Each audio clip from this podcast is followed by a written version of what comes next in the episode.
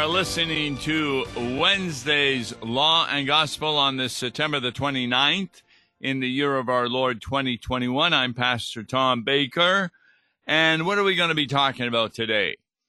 I thought a good topic in light of a Bible verse that I had preached on recently was church signs. Church signs. What do I mean by that? I, I don't mean the sign itself but the words on the sign. A lot of churches can change their signs each week.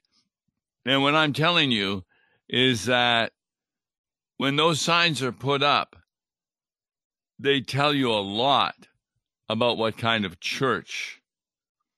For example, I'm going to go through some signs. One that was on a Baptist church Jesus had two dads and turned out fine. Well, what does that mean? First of all, yes, he had two dads. Recently, we talked about Jesus.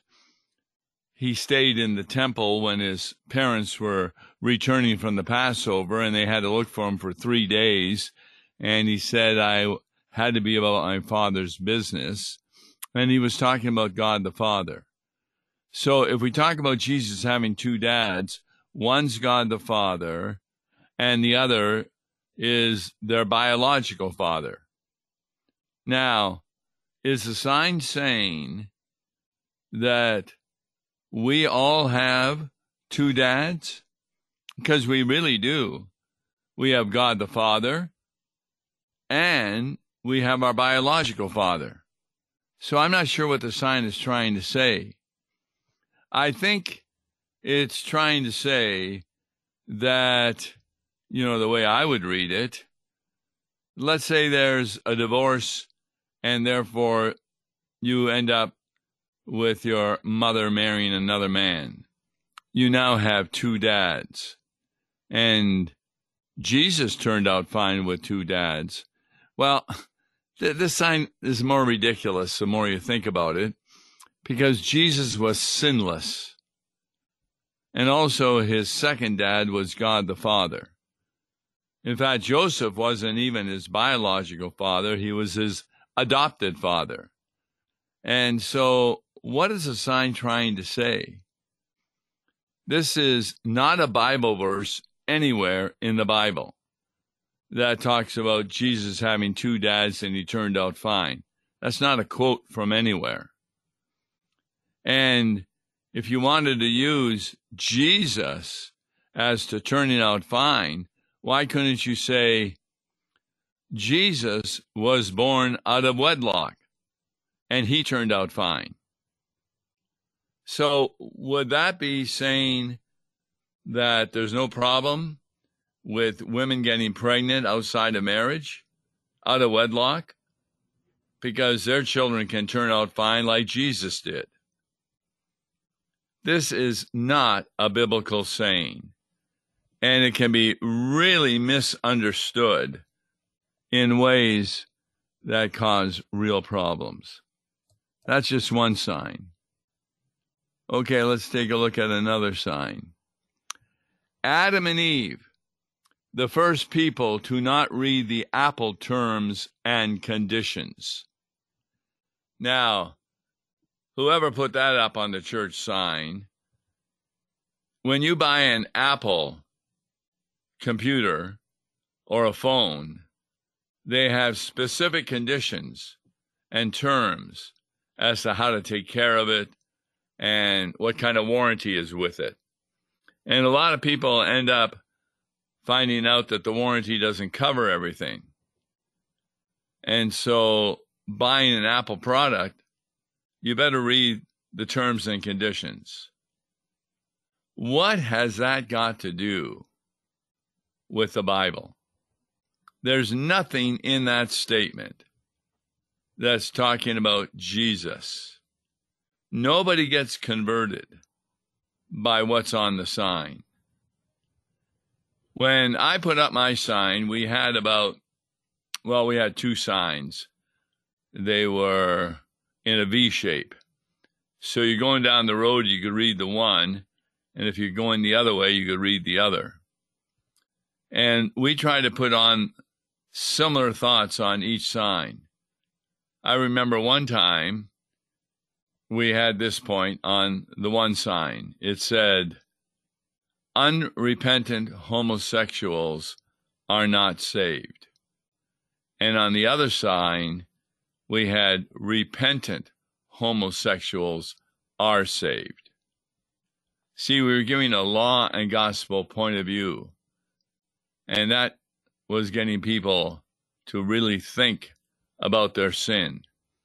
I would put a sign like that up, thinking of John the Baptizer, reminding people of the various sins that they were going through. All right? Another sign. Too hot to keep changing sign. Sin bad, Jesus good, details inside. Now, that was on a Holy Trinity Roman Catholic Church sign.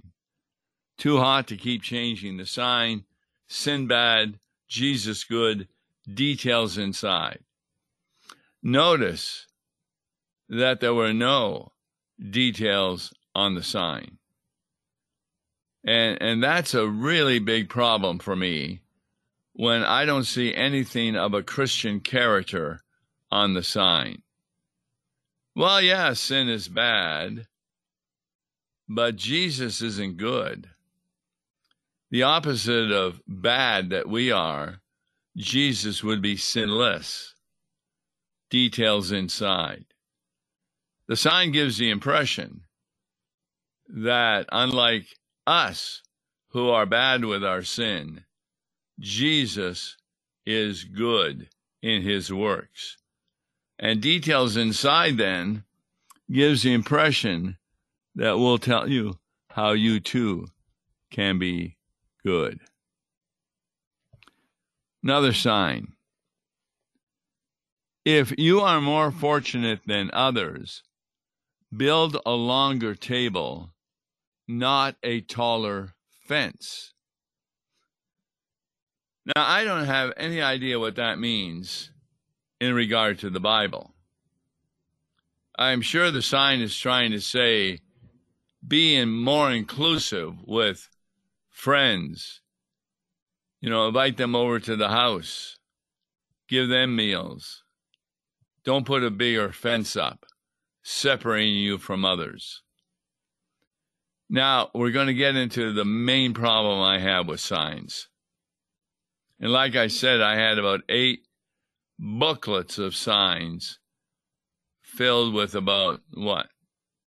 600 different signs. Less than 10% were appropriate. And here's a good example there's a distinction between law and gospel in that a law statement is always conditional. A gospel statement is unconditional. For example, you'll see a sign if you forgive others, God will forgive you. Now, for a lot of people, that seems what the Bible is saying. Forgive us our trespasses as we forgive the trespasses of others. But that's not at all what that means. And so you have a condition now of your salvation, which is not found in the Bible. So that's the first thing I look at when I go by a church that has a changeable sign. What are they saying? Is it law or is it gospel? And a lot of times it's the law with conditions. Now, you get into some of these churches, like the United Church of Christ. This was on one of their signs. A gay Christian is not an oxymoron. A hateful Christian most certainly is. Now, that is totally contradictory to the scripture.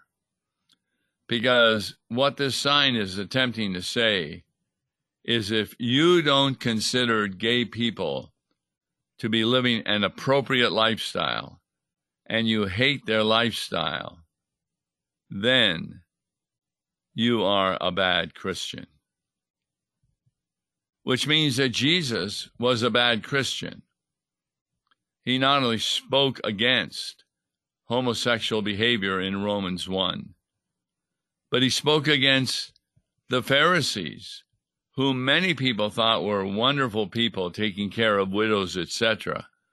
And what did he refer to them? He said, Your father is the devil. So Jesus was a hateful Christian, according to this sign. And it's an example of how certain churches use signs to try and make a point that they feel is true, even though it's contrary to Scripture. So, let's go to another sign. We, th- this is Wesley United Church. We are praying and listening to the scientists. What does that mean? Since a number of so called scientists believe in evolution, then we're listening to them. Since many scientists work on the basis of evidence, and there's no evidence at all that anybody can rise from the dead, then scientists, some of them, would be against the resurrection of Jesus Christ. It's not inappropriate to listen to scientists when they do proper science. That is, they take a look at the facts and the evidence, and on the basis of that, come to conclusions that are appropriate. But then to pray to the scientists, which this church is saying that they're doing, is ridiculous. We don't pray to anybody, even pastors. We don't pray to them. We may pray with them, but the prayer is always to God. Then here's a sign. It's outside a Presbyterian church, and there's quite a bit of snow on the ground. And here's what the sign says If you are praying for snow, please stop. Well, what has that got to do with the Bible? Praying for snow or stopping the prayer, is that the message of the gospel of Jesus Christ? It's amazing how many of these signs really don't have anything biblical about them, but they're just trying to say something. Here's a lengthy sign. The fact that there's a highway to hell and only a stairway to heaven says a lot about anticipated traffic numbers. Now, I have no idea what this sign means. There's a highway to hell. Jesus talks about a narrow and a wide way wide road. And the wide road to hell is wide because many people follow it because they don't believe in the gospel of Jesus Christ. But what has that got to say about anticipated traffic numbers? What is that going to say? The, these signs, some of them attempt to be humorous, but when you really analyze them, there's nothing really about it. Now, here's a good one. You tell me if this is law or gospel. It's by a Baptist church. Whoever stole our AC units, keep one. It is hot where you are going. Now, can you imagine that being on a church sign? Because who of us haven't stolen? Remember, the Sermon on the Mount indicates that every sin can not only be broken by a deed, but also by a word and a thought. So there's no sin that we have not broken. So somebody reading this, knowing that maybe they've stolen something, maybe when they were in school they took somebody's pen or pencil. We're giving them the impression because you did that, you're going to hell. A much better sign would be whoever stole our AC units, visit us to see how you too can go to heaven. Now, now that would really be an interesting sign, getting people to think about it. Wesley Chapel, United Methodists, and the Methodists really, I tell you. Be the kind of person your pet thinks you are. Now, now, wait a minute. Why does the pet think you are a particular kind of person? Because you act like that to your pet. You may pet them, you may give them food, you may give them drink. You're already that kind of a person. Now, of course, the sign is trying to say you need to be that kind of person toward other persons, but it doesn't say that. At any rate, it's not a biblical theme that we should be the kind of person that our pet thinks that we are. Once more, that's law. Then, because of the rules on the highway against texting, uh, a Church of God has written this sign Honk if you love Jesus. Text while driving if you want to meet him. Now, isn't that interesting? Yes, texting can be dangerous while you're driving. And it has caused accidents and people have died in them. But ought that be on a church sign? A, a church sign, in, in fact, I found this with many restaurants these days as I go by them. In the old days, there would be something on sale, like ice cream cone for a dollar. But a lot of restaurants today, you know what they have on their sign? We are hi- hiring. We need more people. Now, why is that on a restaurant sign?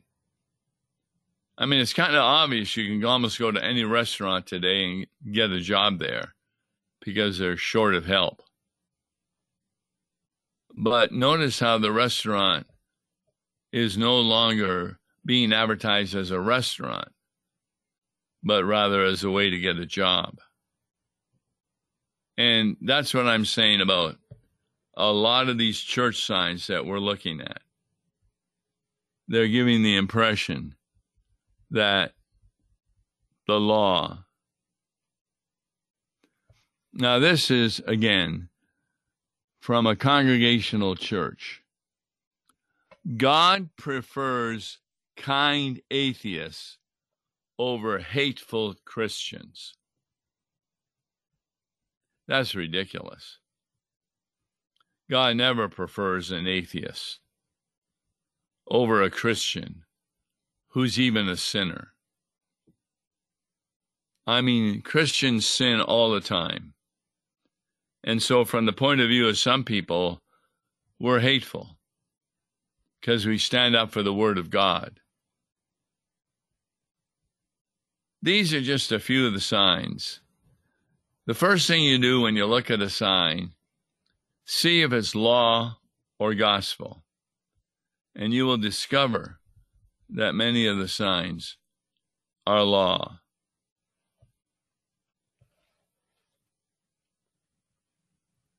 A Baptist church put up this sign Just love everyone. I'll sort them out later. God. What does that mean? That he'll sort them out later. Sort who out? The person who's trying to love everyone or the people that the person is trying to love? That's not an important sign at all because it's not a biblical sign. So,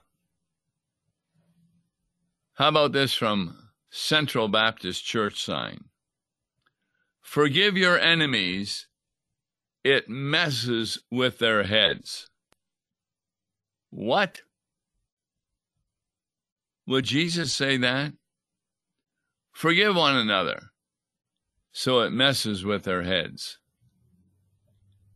That's not biblical themes at all. Now, I got thinking about church signs because I came to the conclusion that even if you have a Bible verse on your church sign, that might not be appropriate. Let me quote to you a Bible verse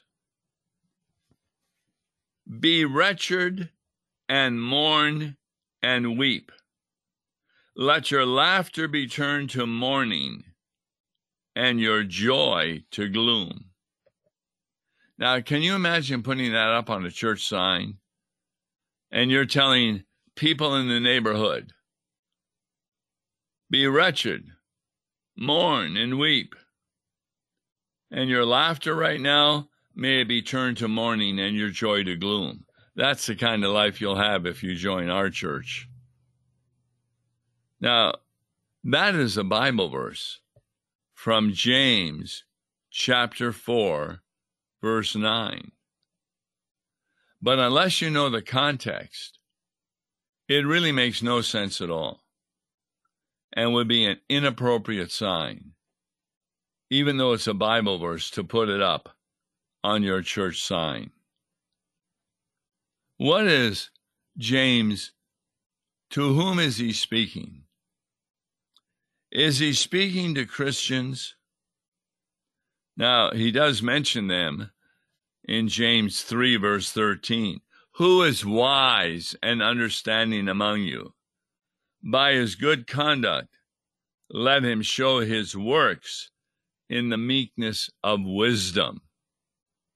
But then in verse 14 and following, he then talks to members of the congregation that have bitter jealousy and selfish ambition in their hearts.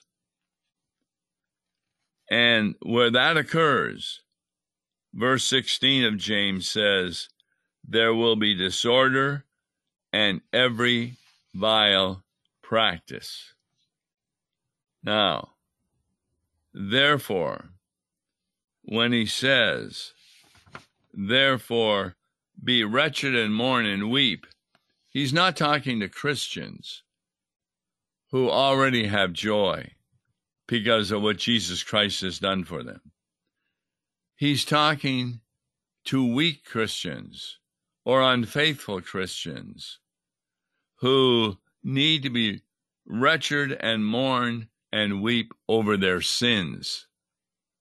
It was not at all unusual in adult instruction class as we began by going through the commandments, that a member or two would break down in weeping as they heard how they were treating Jesus by their sins. And that's what James wants us to realize. In regard to our sins, we need to be wretched and mourn and weep and uh, how about all that laughter we have in our sinful lives? that is to be turned to mourning. And therefore, such joy because of your sinful condition is to be turned to gloom. So, in the context, that makes real sense. The Christian can remain joyous in the Lord, but those who are unrepentant need to turn and be wretched and mourn and weep over their sins. And their joy at what their experience needs to turn to gloom. Great Bible verse, but not appropriate to put on a church sign because people won't understand it if they don't understand the context of James chapter 3. So, we've taken a look at signs, and next time you go by a church with a movable sign, check it out. Is it law or gospel? And if it's gospel, does it really help comfort individuals? I'm Tom Baker. Join with me tomorrow with Wes Reimnitz on Rumination Thursday. God bless you.